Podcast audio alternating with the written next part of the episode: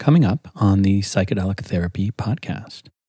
So, when I think about psychedelics and herbal medicines and how they've been stripped away from the cultures with which they originated, what we've taken is the medicinal aspects, but we've left all the ritual that went with mm, these medicinal aspects. Mm. And because we're Westerners and that's what we do best, right? We take what we want and leave the rest. And what MAPS really reminded me is that there's ritual that belongs with these medicines. We don't get to just take the parts we want. And because we're in Westerners and I'm I'm an American, I don't actually have access to those rituals. And to pretend that I do and, and perform the rituals is not the same as learning how do I embody this ritual? This ritual that is not mine. I cannot go on and take on. We've had we had amazing people there who had beautiful rituals that they were sharing with us.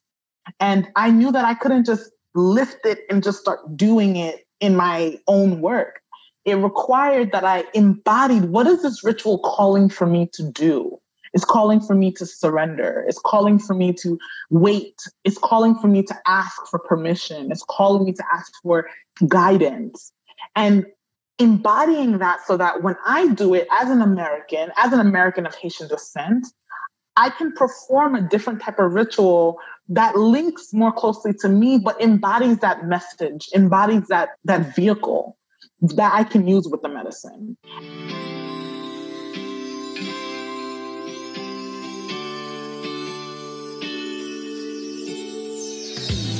Welcome to the Psychedelic Therapy Podcast, a weekly conversation series with leaders in psychedelic culture, designed for therapists, healers, retreat leaders, and passionate enthusiasts. Presented by Maya and hosted by me, Eamon Armstrong.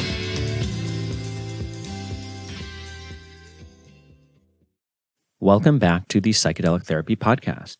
Today on the show, I am honored to be speaking with a healer and guide who is deeply steeped in ritual, magic, and the wisdom of her Haitian ancestors, Florie Saint Aime. On the show, we discuss how growing up in Brooklyn of Haitian descent informed Florie's perspective on psychedelics. We talk about psychedelic medicine as ancestral healing and justice work. Florie shares her experience on MAPS's first training for communities of color in Kentucky and what she learned from her cohort there. Finally, we discuss the importance of ritual and the influence of the regal Haitian lineage Florie holds. Florie is a radical social worker and a graduate of MAPS's 2019 training for communities of color.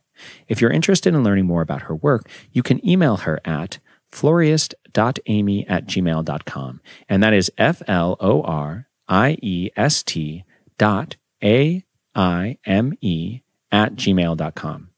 And if you're inspired by her work, as an act of reciprocity, consider contributing to her GoFundMe, which is linked in the show notes.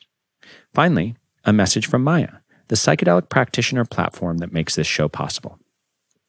If you're a psychedelic practitioner, please take 10 minutes to complete our survey. Your contributions will help shed light on psychedelic therapy practices around the world. And the link for that survey is at mayahealth.com. That's www.mayahealth.com slash research slash surveys. And that'll also be linked in the show notes. And now, here's Florie St. Aime.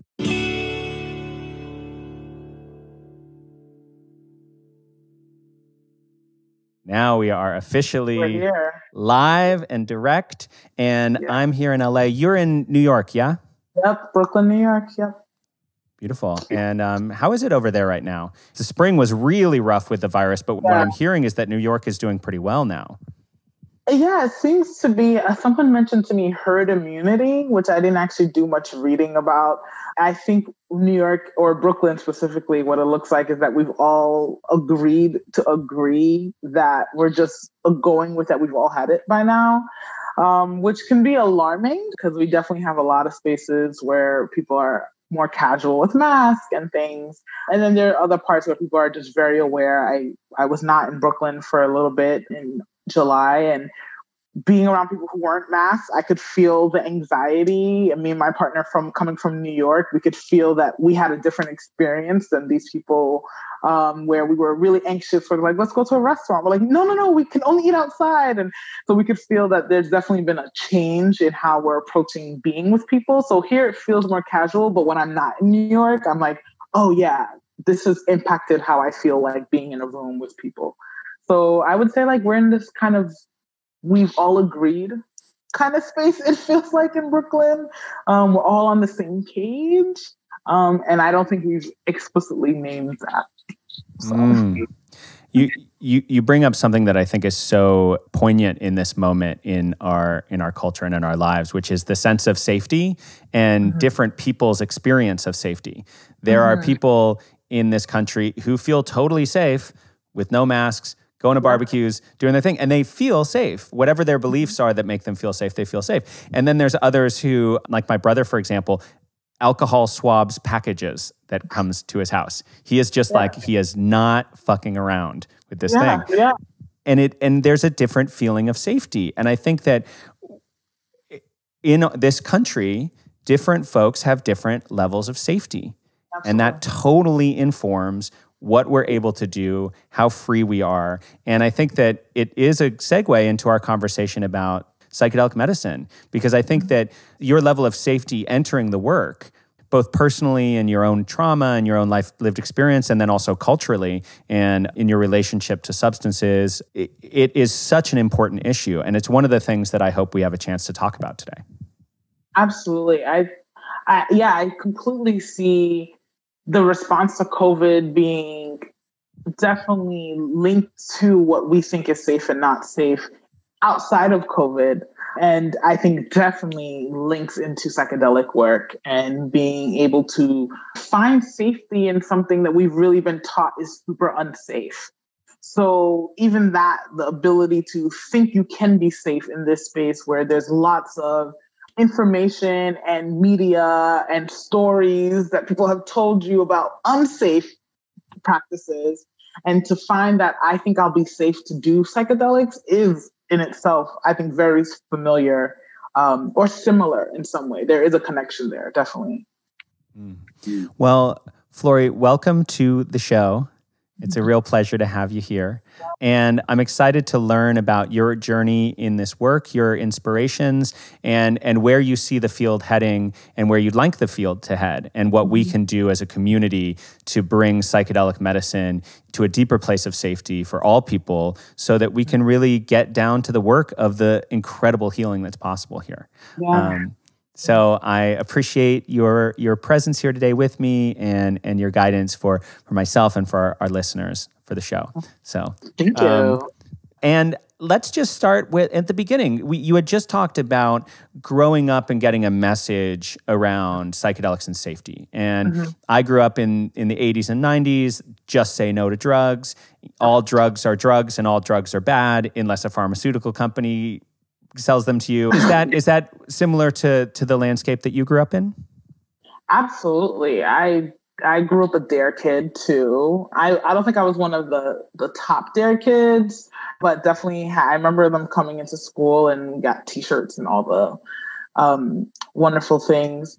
Um, I also grew up black and brown in Brooklyn um, after war on drugs really changed the narrative so that black and brown people were cautious of other black and brown people in drugs and what that meant for us to be in proximity to drugs.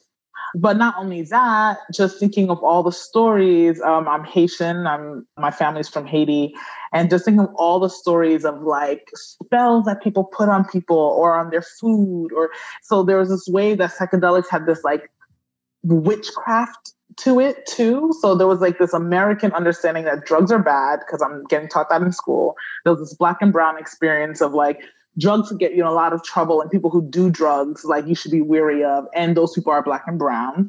And then there was this my haitian life and like family who had this like magical fear of things messing with your morality things messing with your spirituality and psychedelics possibly li- being linked to that certain foods certain things that you shouldn't have because they might make you feel um, out of control or make you do something you wouldn't want to do. So I grew up super afraid of drugs. Like I never did them. I remember the first time I smoked a cigarette, it was my 19th birthday, and I literally had to like like have someone be like, okay, I'm ready. I want to smoke a cigarette today. and like they were like, okay, it's not that big of a deal. But I was like, no, I need and and so I like I remember that feeling like so wild that I would dare to do such a thing.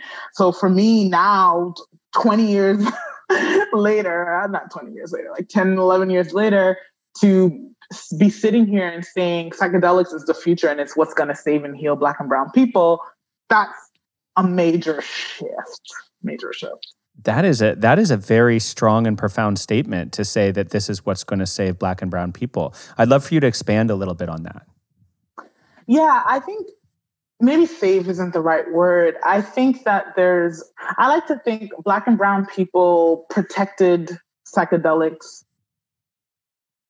when it was literally being beaten out of them, um, when their culture that was attached to this medicine, to herbs, um, to the land, were literally being stripped and beaten out of them. We managed somehow to protect this wisdom and for it to still be present here today. And I think that it is us returning to where our natural understanding of our connection to the world is. And maybe natural is too strong of a word, but what we did develop as Indigenous peoples all over the globe in our connections to medicines and to the herbs and to the earth.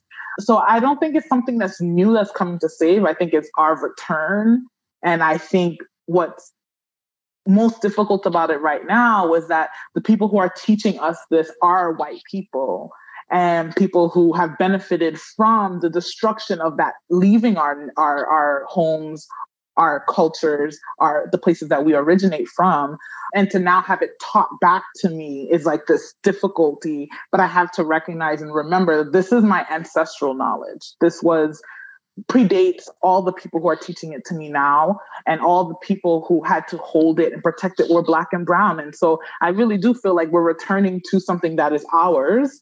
And unfortunately the route to it is unfair unjust and kind of disturbing that we don't acknowledge but it is ours. Um, plant medicine is black and brown medicine. And so by save i mean like return to.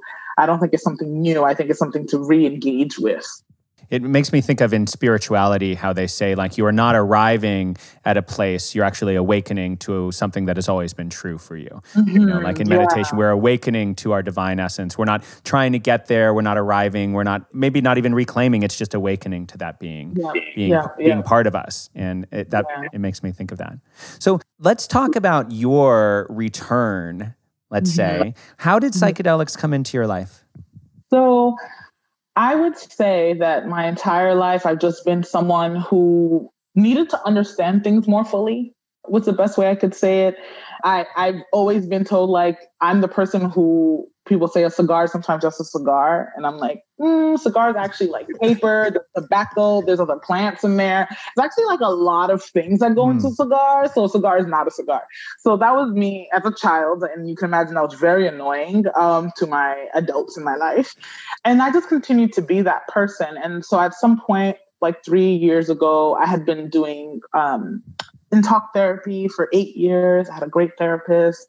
I had done all types of different works. I tried like movement works and all these other things. And I began to be engaged in this group that was about working through aggression, working mm. through aggression and through the body specifically. So, not thinking and talking about aggression, but feeling and moving through aggression physically.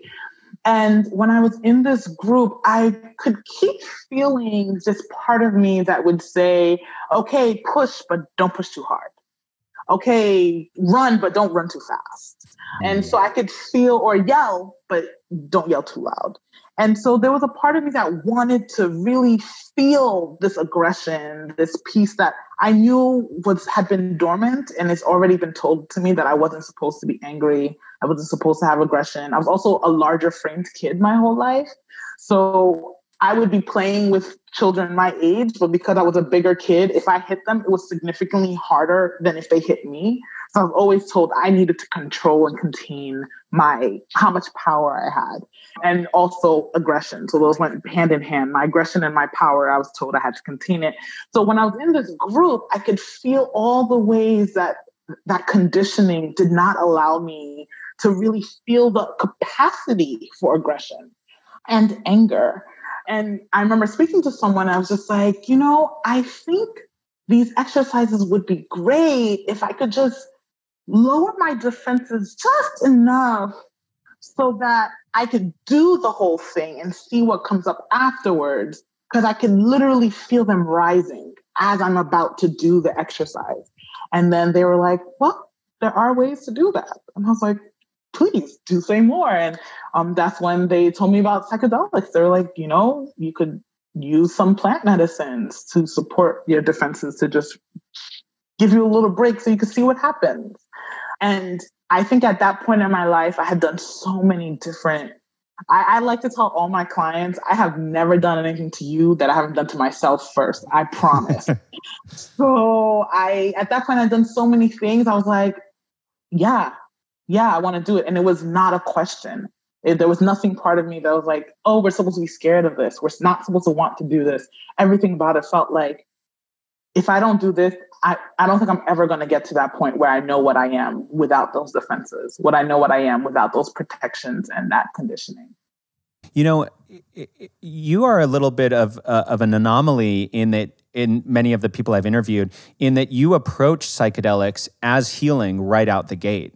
A lot of folks that I talked to approached it in recreational ways, and you know, like at a at a concert or something like that, and then later on were able to see like, oh, that was actually healing. But you, it sounds like, and tell me if I'm right about this, you actually approach plant medicine, say, well, I've got this thing, I want to explore it, and I'm going to use this tool to do it. And and I, I find that quite rare in people who people's approach to psychedelics has so often recreational. And so I, I wonder if that first experience for you might have, I wonder what it felt like to actually be clearly approaching it from the perspective of healing.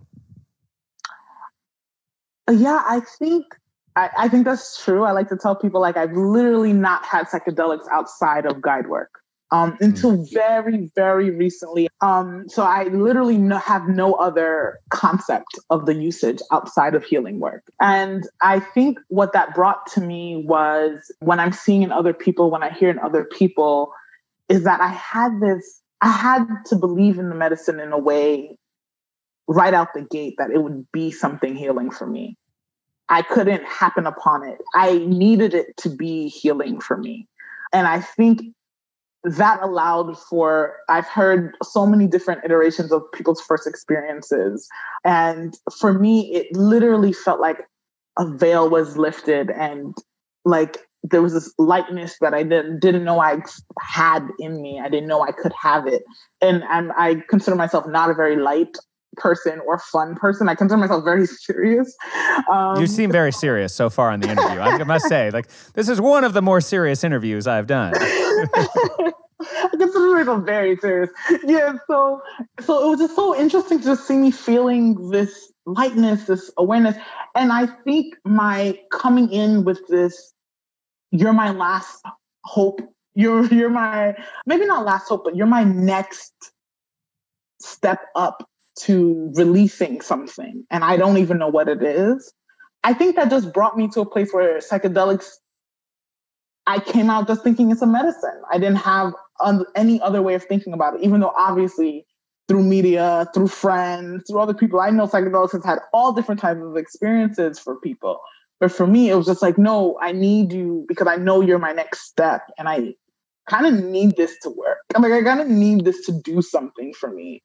Um, yeah, I do think it's not often that I hear that narrative, but for me, it's it's easy, and I think that also I think about in psychedelic communities where we do like moral psychedelics, like moral substances, or like this substance for like therapeutic purpose. So it's more important than that substance, which is just for fun, or like the morality we give plants.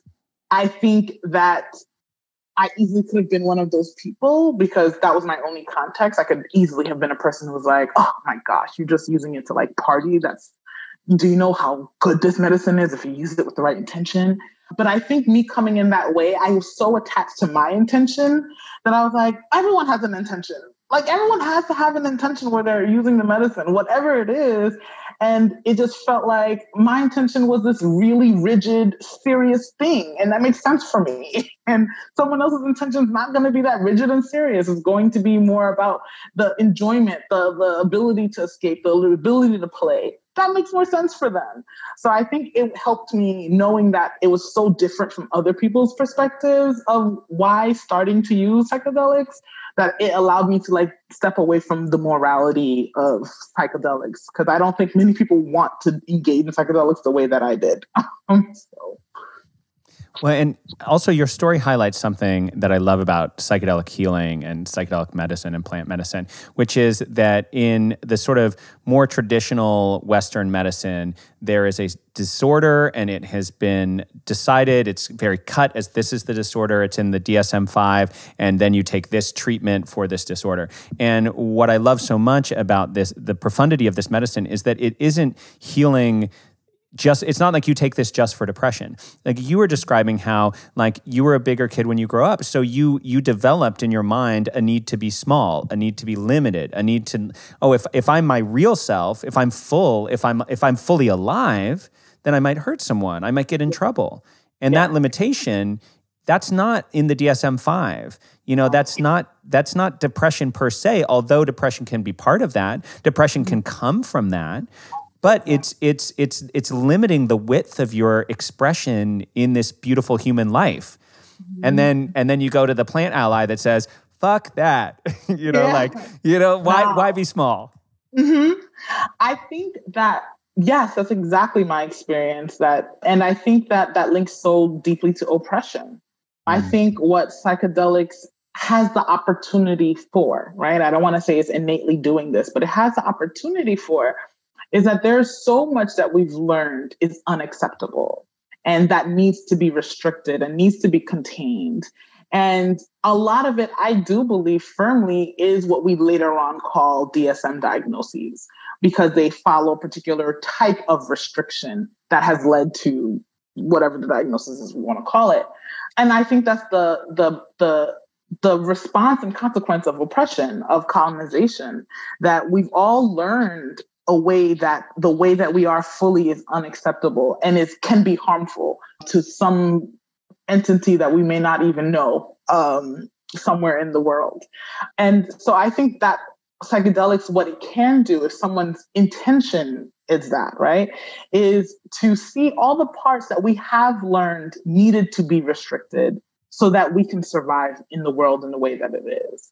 And, I don't only think about this for Black and Brown folks in the ways that we've had to learn to survive, but I also think about it for white folks in the ways that they've had to learn to survive and all the ways that we don't even think about it because it's just what's necessary to move in the world. I couldn't be a big kid hitting all the kids and get in trouble all the time that wouldn't have made me successful in navigating the world. I did need to learn to pull in and restrict. But no one ever told me when I could turn that back off. No one ever helped me. Okay, now that you learn to restrict, here's how you get in the middle. This is how you merge the need to be powerful and the need to not harm. Like no one showed me that. And I think psychedelics offered me the opportunity to see, oh, A does not equal B, as I've been taught. A equals possibly B, but also possibly C and possibly D, E, and F. And those were not in my awareness. So psychedelics have that experience for me of letting me see all the ways that I've learned to play small or to be restrictive or to contain myself that did serve me at one point, but at this point no longer serve me. And no one's ever taught me how to let it go. Even though I've had plenty of people try, nothing has been as successful as psychedelics. I imagine that there are people listening who are going to be inspired by your story of going from your own personal healing into wanting to heal others.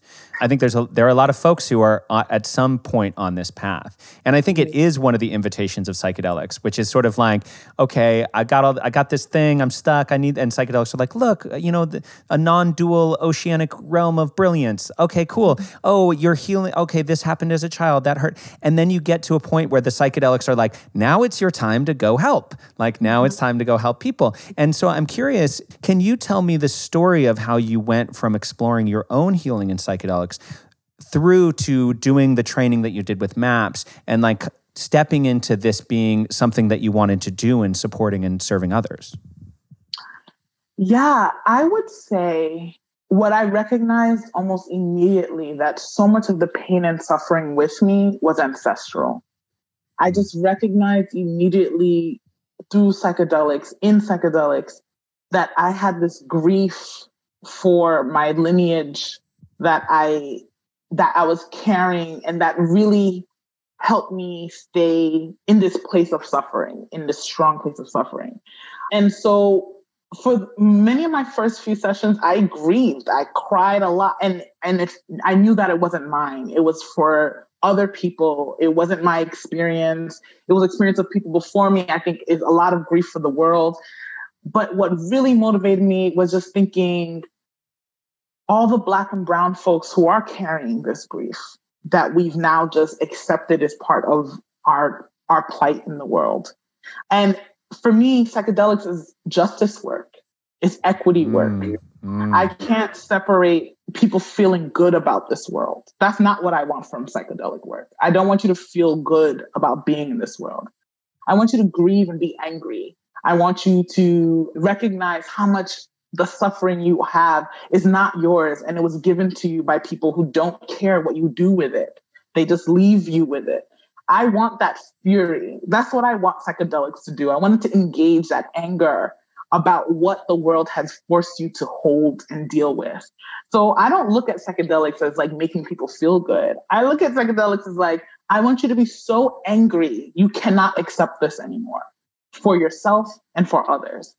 So I think my work and my grieving and the ancestral work has allowed me to feel I will not continue to hold this. And no one should hold this anymore.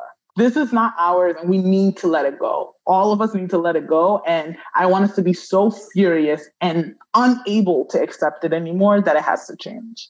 So psychedelics for me is justice work. That's how I've come to this. And it's not you it's not like oh i was so enlightened and so beautiful i wanted everyone to feel that way i was like no i got so angry i was like oh my god yeah everyone needs this anger this is what we need I, I, love that. I love the idea that psychedelics can inform a righteousness towards justice because that's what we need as an antidote to what can otherwise happen, which is the spiritual bypassing. Oh, oh we're yeah. all one. I don't have to do anything. Mm-hmm. I don't have any responsibility to anyone else because we're actually all one. And so mm-hmm. I'm just mm-hmm. going to take care of me. You know, yeah. that, and that is endemic in, in some psychedelic circles. And I think that you just raised such a such a beautiful point here that this medicine isn't to make a, a, a, situation that is fundamentally unjust feel good or feel nice or feel you know it to reveal and as you've also pointed out to see what's not yours and release it so that you can be free to actually hold that anger that is righteous and true and that clarity of the world that says no i'm, I'm here to act you know mm-hmm. And, and it seems like part of acting for you is around service to others and helping spread this message yeah, I think that's always been my work, and psychedelics has shown me exactly how. There's been a way i am a social worker. I've like I was in every like volunteer group in high school. I was an organizer. There's so many different ways that I've wanted to support and help people. People are my passion. Healing is my passion. I couldn't always say that. Psychedelics allows me to say that now. But there was a way that psychedelic kind of narrowed in and helped me pinpoint and target exactly how I can do this work. There's a specific way that I can be using psychedelics so that I'm making sure that it is enacting justice. And I think that's what's shifted for me when I think about how I'm in service of people. I've always been in service of people, but now it's so targeted, it's so clear to me um, that it requires this elimination of what doesn't belong to us and then this righteous anger to really move and enact justice to change the world. So, yeah, and I think of spiritual bypassing. I, I think about so many psychedelic communities where they work through all types of things in their lives, yet racism is fully intact, it's untouched, it's still very much part of the fabric of how we talk about mental health. It's part of the fabric of how we talk about other people. It's part of the fabric about how we talk about who deserves psychedelic work and what kind of substances are good substances. It's just all linked in there. Um, so it's interesting to me, the spiritual bypassing, because I feel like psychedelics is just such the opposite for me that it's really hard for me to wrap my head around how it could just, and racism and oppression could be so intact privilege and power could be so intact. And I think the medicine's always asking us to actually dismantle that. So that's always curious to me. It's not curious, I do get why, but it's upsetting. I guess it's upsetting, that's a better word. I'm curious how this played out for you in terms of the MAPS training. So mm-hmm. you trained in Kentucky with MAPS's, and it was the first BIPOC cohort of MAPS. Yeah. Is that the case? Yeah. And I'm curious what that experience was like for you because earlier in the conversation you talked about these are these plant medicines belong to indigenous people, belong to black and brown folks, and now we're learning about them from white folks, right? And so, you know, this is kind of a classic case of the sort of like well-meaning white folks who are trying to be inclusive but also there's some tokenizing and so there's some edge there and people really are really trying to create equal access situations but it is such a complicated situation with with the unconscious biases that people bring to the table. And so i'm curious how you felt about being in a cohort of other bipoc folks and how that was held by maps. And my presumption is that was your first formal training in psychedelics. Is that correct? Yes okay was. so so your first formal training with this cohort i'd love for you if you will, to paint a picture of what that experience was and what you thought really worked about it and what might have, what some of the challenges might have been as well. Yeah, I think oh, I've described it as, and I, I think I described this as I'm also in Hakomi training and I'm in like a thousand trainings. I'm constantly learning. And I think what I described that as is we're trying to learn something without recognizing the room that we are in is oppression. Like the hmm. classroom is oppression. We're in this building of oppression. And although the well intentioned work is that we're going to do something different, if we aren't recognizing that the, the way that we teach is oppressive, the way that we hoard knowledge and only offer it in certain types of way is oppressive. There's no way of doing a training that I've seen of this caliber and size and of this magnitude, right? Like this is a big deal that MAPS is doing these trainings. It's a big deal that they had a POC only training. Needed to address that the room that we're in is racism and oppression. And I think that coming in, it was a room full of BIPOC folks. I think we've all known what it's like to be in an educational environment. We all know what it's like to learn in this culture. And so we all, I feel, came in ready to learn in the ways that we've learned to learn, which is sitting, taking information in, listening to whoever is giving the information, um, probably doing some practice, but it not really needing us as part of it, that the people actually don't matter most of trainings are like that. It doesn't matter who's in the room. You just need to be listening to the teacher, right? And I think that what we learned in Kentucky, what I've learned in Hakomi, what I've learned in so many other places is that if we're not taking context who the people are in the room, this information is not for them. And I think we learned that in a way that was experiential, to say the least. Um, we learned it in a way that showed us that if we are not our full black and brown bodies in this space with our knowledge, with our ancestral, with our wisdoms, but with our experiences. If they're not also dictating how the learning happens, then this learning is for paper, um, maybe just for certification, but will it allow us to do what we're hoping to do from this training, which is to transform these areas so that they can open up and be accessible to Black and Brown people? And what we learned was no. If we're using the same tools we've lo- used for trainings since the inception of school in the United States, then we cannot expect that it matters that Black and Brown people are the ones in the seats. So we learned that. And I, I think we pivoted because of it. It became very much about who are the people in the room? What do we have to give to this space? What do we have to teach each other? Where is the ability to learn across the cohort?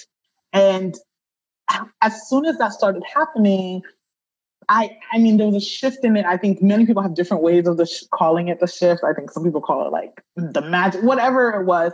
But there's so many places where we learned, oh, if we're not using the wisdoms we already have with each other, then we're actually missing the opportunity here to really build something that's so different from anything else, where they just inputted black and brown bodies but left the system the same we get to say the system didn't work and we get to create something different because we have knowledges that are different uh, so and wisdoms that are different. So i think maps and many other places i think it was just learning no, there's no blueprint for this. There's no blueprint to decolonize colonization um, what we really are trying to do is learn more about it so that we can split it up a little bit and figure out how to work around it. But I think what we learned the hard way and the gratifying way, it was it was ultimately very gratifying that we don't have the tools yet. And it is a it is a matter of practice. It's a matter of just keep trying.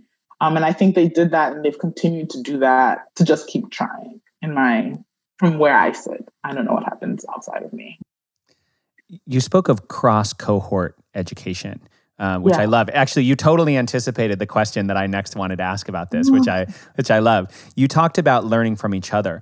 I wonder if there are any examples you could share with the listeners today of some things that you actually learned specifically from your your people in your cohort that you're kind of bringing into the way that you're approaching serving others now.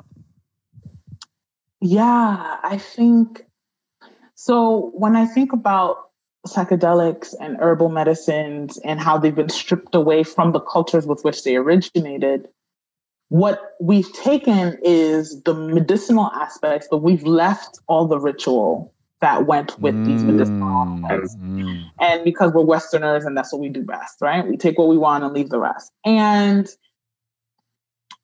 what MAPS really reminded me is that there's ritual that belongs with these medicines. We don't get to just take the parts we want. And because we're in Westerners and I'm I'm an American, I don't actually have access to those rituals. And to pretend that I do and, and perform the rituals is not the same as learning how do I embody this ritual? This ritual that is not mine. I cannot go on and take on. We've had we had amazing people there who had beautiful rituals that they were sharing with us. And I knew that I couldn't just lift it and just start doing it in my own work. It required that I embodied what is this ritual calling for me to do? It's calling for me to surrender. It's calling for me to wait. It's calling for me to ask for permission. It's calling me to ask for guidance. And embodying that so that when I do it as an American, as an American of Haitian descent, I can perform a different type of ritual that links more closely to me, but embodies that message, embodies that that that that vehicle that I can use with the medicine. And I think that's what I learned. I learned that the ritual without the medicine without the ritual is Western medicine. It's, it's, it's almost exactly the same as pharmaceuticals. If we're using the medicine and leaving behind its home, which was the ritual, which was the community, but we can't re- we can't replicate it. I can't replicate the home of these medicines. But what I can do is embody what the ritual and the community wanted and intended for this medicine to be used for. And to the best of my ability, adapt that into my American Haitian descendant way of using ritual and using community. So that's what I learned strongest from my cohort just the beauty and power of ritual how much as American I have lost touch with the idea of ritual of what that really means and how I can re if I when I how I can bring that back into my life and bring that back into the practice in a way that honors what I've learned, but also does not make it a performance or a show. It makes it an authentic embodiment of their of what they've offered me, what they shared to me, what they gave to me at in maps one of the biggest privileges of my entire life was that I initiated with the Bwiti people in Gabon with Iboga about two years ago. And that experience was s- such exquisite ritual, such pageantry, such such deep, deep magic beyond the, the the plant medicine itself, but like deep magic. And I felt too kind of the poverty of my own tradition in the context of ritual. That ritual is something that, as you were saying earlier, is like we take what we want and we leave the rest. We extract the molecule and we leave the plant. We you know we take the thing that seems like that's what does the work, and then we leave all these rituals behind. And being with the Bwiti people and seeing like it's all ritual. It's like yeah. everything is done in its way. And it and and to bring it back to kind of the beginning of the conversation, there's something there's safety in cultural rituals. The mm-hmm. understanding of expectation. What is my role? How do I how do I step into my role in this moment? How do I step into my power in the context of these supportive rituals? So I, I I love that you are talking about ritual. And I got to ask, I don't know if the, if you're there yet in terms of your practice, but I really want to know more about how your Haitian ancestry is informing how you're approaching ritual. And, and I'm not I'm not well versed enough in in Haitian culture to understand myself what might be brought from that ancestry, but it it is as I as I'm very clear, it's a it's a culture extremely rich with magic. Are you bringing specific rituals that you're tapping into from your Haitian ancestry, or is it maybe more like a vibe than a specific kind of a ritual itself? Yeah, um, that's a great question. So I like to sit before I do psychedelics or work with psychedelics. I like to sit at my altar, my ancestral altar, and I sit there and what I usually do. So I'm going to answer that in two parts. The first part, I'm going to actually, I'm going to come back to this, is that what has come up more and more in my psychedelic experiences is uh, me speaking Creole, mm-hmm. Haitian Creole. And it's not something that I grew up really speaking. It's familiar to me. I also do work in Haiti. So I speak it when I'm there, but I don't usually speak it when I'm in the States. And I spoke my parents in English. So speaking Creole is secondary to me and also just really not part of my everyday experience speaking Creole. But what has happened more and more and more with each journey that I've been on with psychedelics is the increasing percentage of time I'm speaking in Creole in my journeys instead of English. And there's a way that in each of these ancestrally, I'm constantly being reminded that this is not my home. America, the States are not my home. And even though I'm here, if I try to leave out my ancestry, this could never work. I need it. It needs to come with me in a way that I never really thought of. Like when I'm not on psychedelics, I am not thinking about how to include Haitian ancestry into my everyday life. So I would say that first, it's not a choice.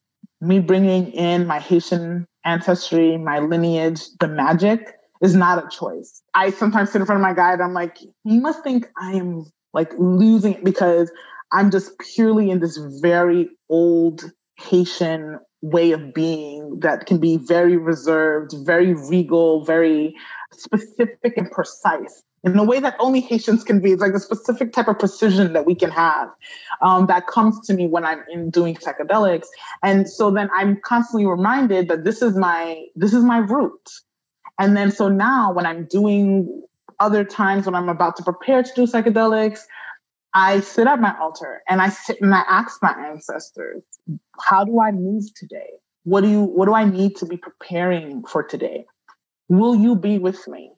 I, I need you present because I'm understanding that the medicine and me are not what makes magic.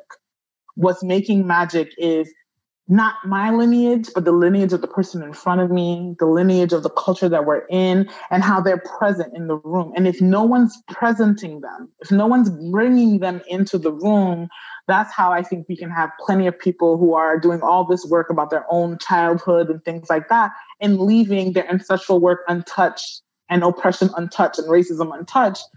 Someone does need to bring it into the room. And what I do is I sit with my ancestors and say, how do I bring it into the room today? How do I make sure that we're not just healing with one generation of work. How are we healing multiple generations of work?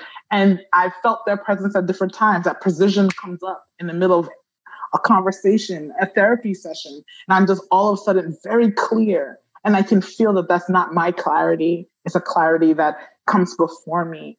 So I wouldn't say I'm doing any specific Haitian rituals like by name and like there's a dance or song or something that I do, but I sit there and I ask for the characteristics of Haitian magic, which is the precision, which is the the knowing, this very clear way of looking at things. Haitians have this way of that's almost offensive because they just speak with very little fluff. So it's just like this very clear and precise way of speaking that can be offensive, but that's what I need. I need the precision. I need that like directness. I need to not get lost in the content and the fluff and all the other things that can come up that's actually blurring what's right in front of my face. So I wouldn't say there's a specific thing, but I definitely think the the nature of being Haitian, I need to to collect so that I could be with somebody, um, so that I could be the most specific and precise with somebody. More importantly.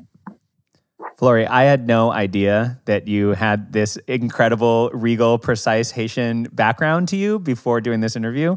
And I just got to say, I'm really, I'm really enjoying listening to you and kind of imagining this magic moving through you and you taking this moment at your altar and, and inviting like please be with me. And then and then you say you know it's not just my lineage it's who's sitting with me and what that what that alchemy is. I'm really i'm really appreciating it. And you know we also talk about being ourselves a good ancestor. You know, mm-hmm. like how can I live my life in such a way that I am a good ancestor? And right. so I'm curious in as you look at the future, as you look at your future as a healer, as you look at the future of psychedelic medicine, what can you do? What can we do? What can the listener do? How can we be good ancestors with the way that these medicines are moving more and more into mainstream society. How should we be thinking about ourselves so that we can be good ancestors? I would say, even before bringing the medicines into the equation, I would start thinking about what are the ways that I've learned my life is only my life. I think so much of oppression is about that this life that you have here is it and do everything you can to reach whatever measures mean that you've done it with this life that you've had, this limited life that you've had on the planet. And I think what I would start to question is how are all the ways that shows up in my life? How does that show up in what I choose to do for a living? How does that show up in how I choose a partner? How does that show up with how I engage with other people? The idea that this life is just mine alone and it actually doesn't impact anybody else or anything else. It's just mine. And like I could just do whatever I want with it. And then hopefully at one point in my life, I get to a point where I can start helping people because I've done my life so right. I would say without medicine, meditate on that and spend time with that because I think we'll start to be surprised how much is actually ingrained in us that we aren't ancestors. I think it's part of our culture to not really see ourselves as ancestors and to see ourselves as just living this one life. And that when it's over, hopefully we've done something good, but no pressure. Just get through this one. So I would say start there. The second thing is, I think to think about what do I wish never happened to me? What oppressions do I wish I never accepted? I wish younger me did not accept that she was too powerful, that she would hurt other people. How do I not then quiet someone else's power? How do I see what they're doing as powerful? Maybe it isn't powerful to me personally. That's not something I would call powerful. But how do I begin to see what you're doing is powerful? What you're doing is impactful. And I want you to strengthen it rather than reducing it down to a quieter, more acceptable version of it. I think psychedelics can do that, but without someone who has the eye and and the curiosity, but also the humility of being wrong maybe that isn't the power. Maybe that isn't it. Maybe there's something else that I'm I don't know about your life, about your experience that I don't have. And I'm open to learning about it so that I can correct it or be different. I think those are the ways that we learn to be with each other and teach other people how to be other people how to be with each other.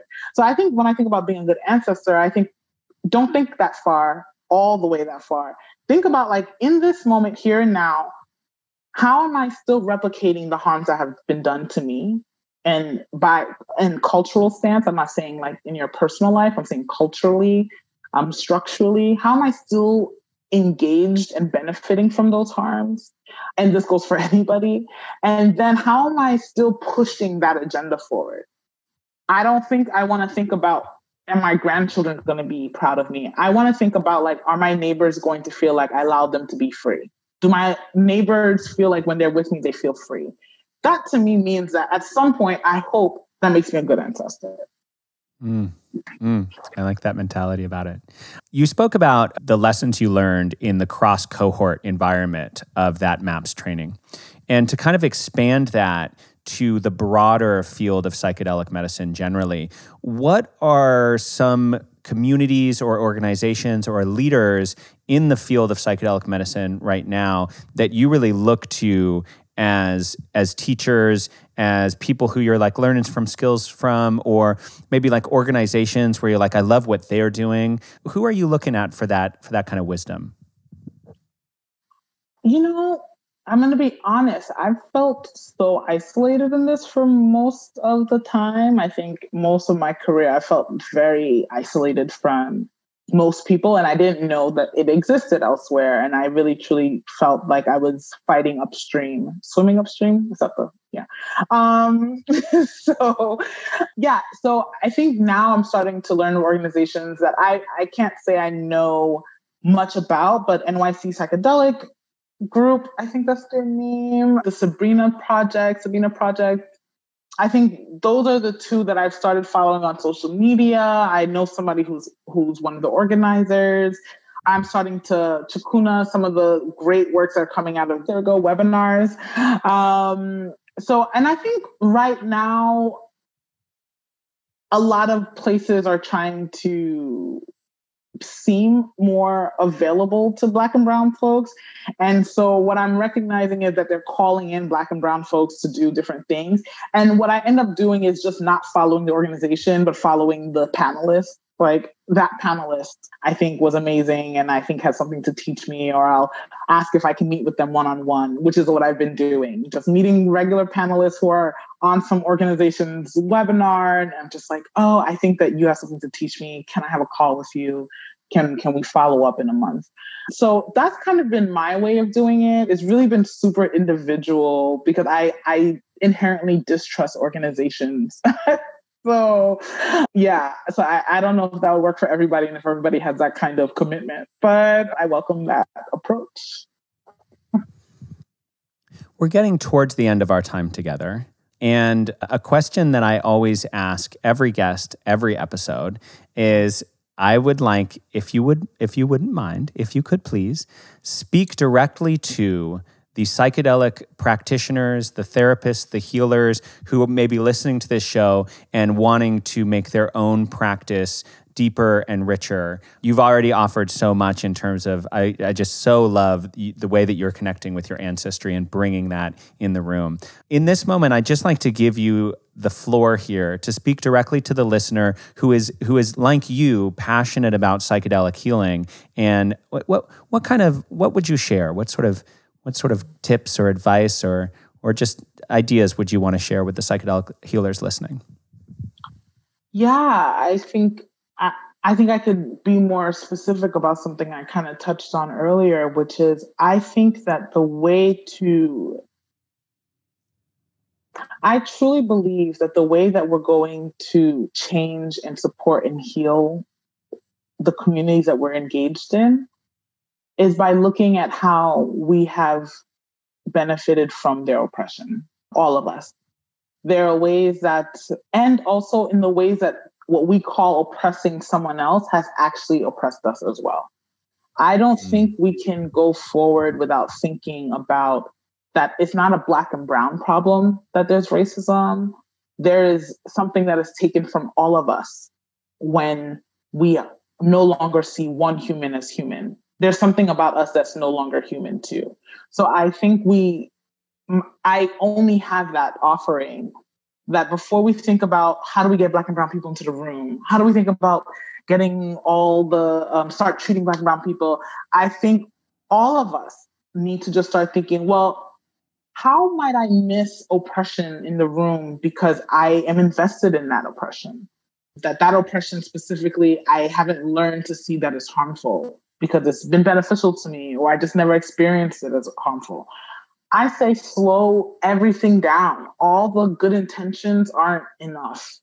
I think it requires a real reflection and awareness of how do I benefit from oppression? And that doesn't mean to turn around and berate yourself and feel horrible about it and be guilty and numb and hopeless, but to start to unveil the ways that you're actually not allowing people to be free because your freedom is actually still tied up. So, how do we start to play around with that, be curious about it, and not have it become a sentence of some sort, an ending of some sort, but let it be the beginning of something? If I'm starting to recognize how I've invested in oppression, then at least I know that I have the ability to help someone else see their investment in oppression. And maybe it's not how they've oppressed, but how they've been oppressed. I really do think that our first step is to just sit with ourselves and let our good intentions go as best as we can and just sit with the scary parts that tell us, oh, wow, I've caused harm and that harm has benefited me and let it just be there, let it be present. And then when we can manage that, then we can go out and say, I've caused harm. I know how that harm has benefited me. So I will recognize it when it's between us. I will see it when it's between us. It is in my awareness now.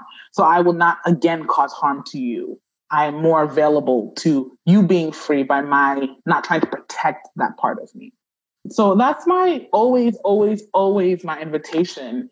If like I said earlier, if you haven't done it to yourself, do not do it to other people. If you haven't embodied that freedom, please don't force it onto somebody else because what you're forcing is probably not that.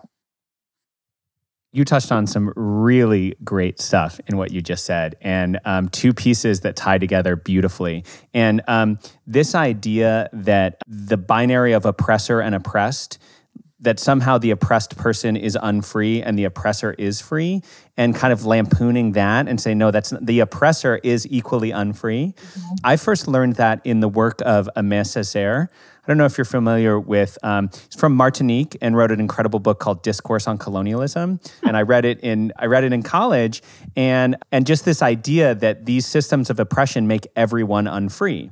Mm-hmm. And and you started with that point and then you beautifully brought it to this point of like if we can sit with this knowledge, then it changes our reactivity. And the reactivity is part of being unfree. So if I, as a white dude, am not able to see that I've benefited from oppression, when it's pointed out to me, I will immediately react to it in a way that is completely unfree. I'll be totally hijacked by that and be like, well, no, I'm different and I'm my parents were this way and I came from here, or whatever it is.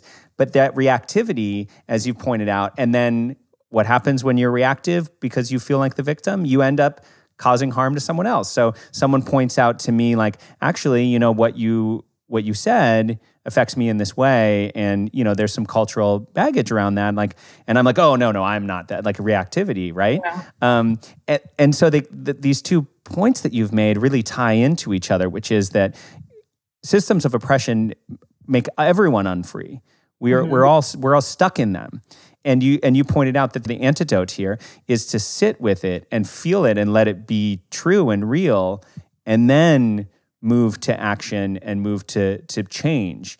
And then we'll bring it all the way back to the whole dang conversation. Psychedelics, I think, psychedelic medicine and healing allows us to rapidly transform our brains, allows our brains to be neuropl- more neuroplastic. And so therefore when we're approaching these oppressive structures that exist in our in our own psyche, what better tool than psychedelics?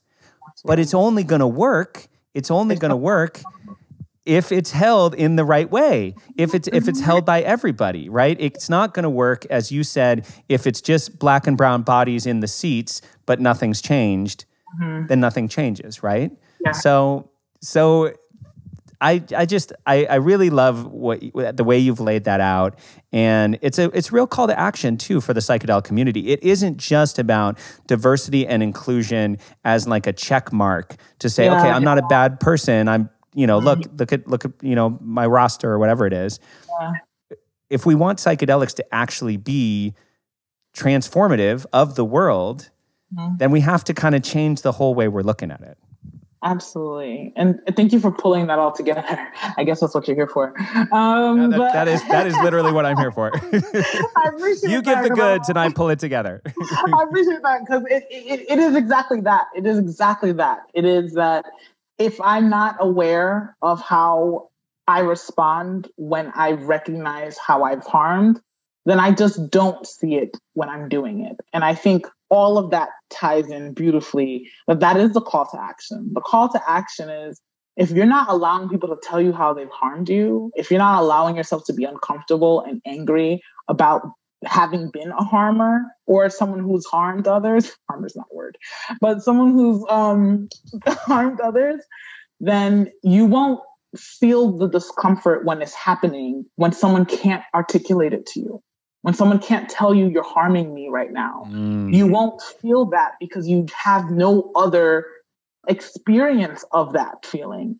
So it is a call to action. It's an invitation to be uncomfortable, to be terribly disappointed in yourself, to be terribly disappointed in your family and your lineage, to be terribly disappointed in your institutions, and to be angry about them, and to be angry that you allowed yourself to be in the situation so that when someone else is coming to you with their most vulnerable parts, before they have to muster the courage to tell you you've harmed them, you can recognize oh, this is what it's like when I harmed before. You don't have to tell me. I recognize this in myself. And now I can approach it in a way that doesn't allow you the extra burden of healing yourself and trying to help me heal you too. Well, and that's like the opposite of spiritual bypassing. It's like spiritual bypassing is like, we're all one, so I don't have to do anything. The mm-hmm. opposite is like, we're all one, so I can see myself as this person and I can mm-hmm. see that this sucks for them. And I'm, and I'm to I'm gonna not do that now. like, yeah. like we, I can see myself as them, and you know, and I think that that with the work that you're doing with with supporting in in psychedelic medicine, it's it's bringing, and it's just I love what you said in the beginning about like no, it's not about feeling like everything's great when it's not. It's about accessing the truth of your own righteous indignation that it's not fucking okay. Yeah. And I just we need that in this field and we need that in this medicine and we need that awareness. And so mm-hmm. I'm I'm so happy that we had you on the show today to share that and I think a lot of folks are going to be kind of like some some people listening with some gears turning, like, oh, you know, I can actually see that. I can see that. I I can see that in myself. You know, which is. I hope so. that would be. I would love that. So that'd be great. I hope that wherever I am, people are being a little challenged. So that sounds good to me. well, Florie, this has been a really lovely conversation. I could go deeper, but you know we get we have an hour today for the show. I, I I'm aware that you're stepping into more of a, of a leadership role in this in this field. You're stepping into more of your voice and more sharing your perspective here. And so, with that in mind, how can the listeners support you, follow your work?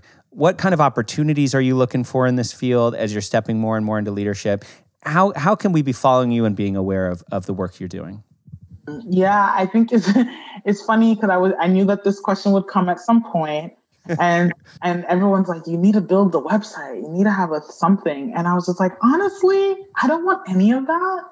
I just want people to feel challenged, and if mm. that's it, if that's all I can offer in the many different little workshop spaces I go to and the many little engagements that I do, that's kind of all I need. What I do love getting are emails of people telling me how they feel challenged.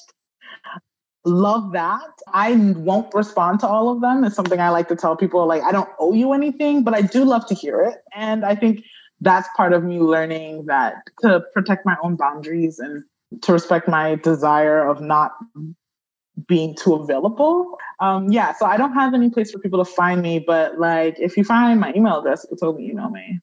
Well, I, I, was I was going to ask, with the knowledge that it might not be returned, would you like to make your email available in the show notes of the podcast so that people can contact you? Yeah, I mean, I'm totally down with people sending me emails as long as everyone knows that I probably won't respond, but I will read it. Well, Florie, it has been such a pleasure to get to know you today. And I think it's hilarious that you described yourself as a serious person um, or as a limitingly serious person in the beginning of the conversation. Like, I'm very serious. I was like, you've laughed more and bigger than any previous guest I've had on the show. And and there and you've made me laugh because and so like the vibe has been high here. So yeah. I, it's funny because more and more like I'm getting that that I feel so serious. People are like, but you're not. And I'm like, I don't understand where this disconnect is. So yeah, it showed up here too. It shows up everywhere. I think something I think from this journey I'll be uh, going into maybe.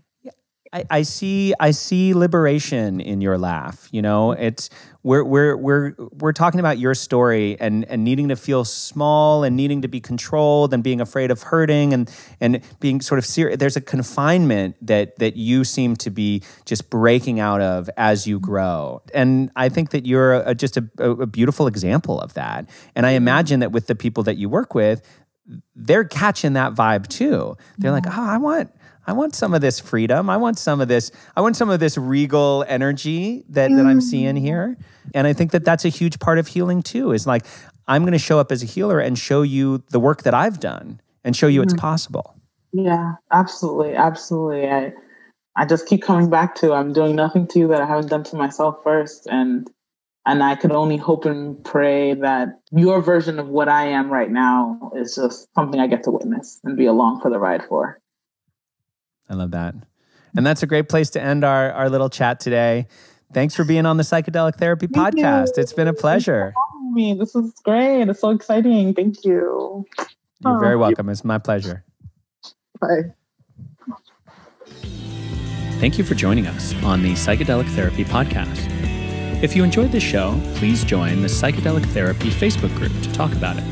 You can also share it with your friends or leave a review on iTunes so more people can discover the show. The Psychedelic Therapy Podcast is presented by Maya, a platform designed to help psychedelic therapists manage and measure client journeys. You can head to mayahealth.com to learn more. The show is for informational purposes only and is not intended to provide mental health or medical advice. Thanks for listening.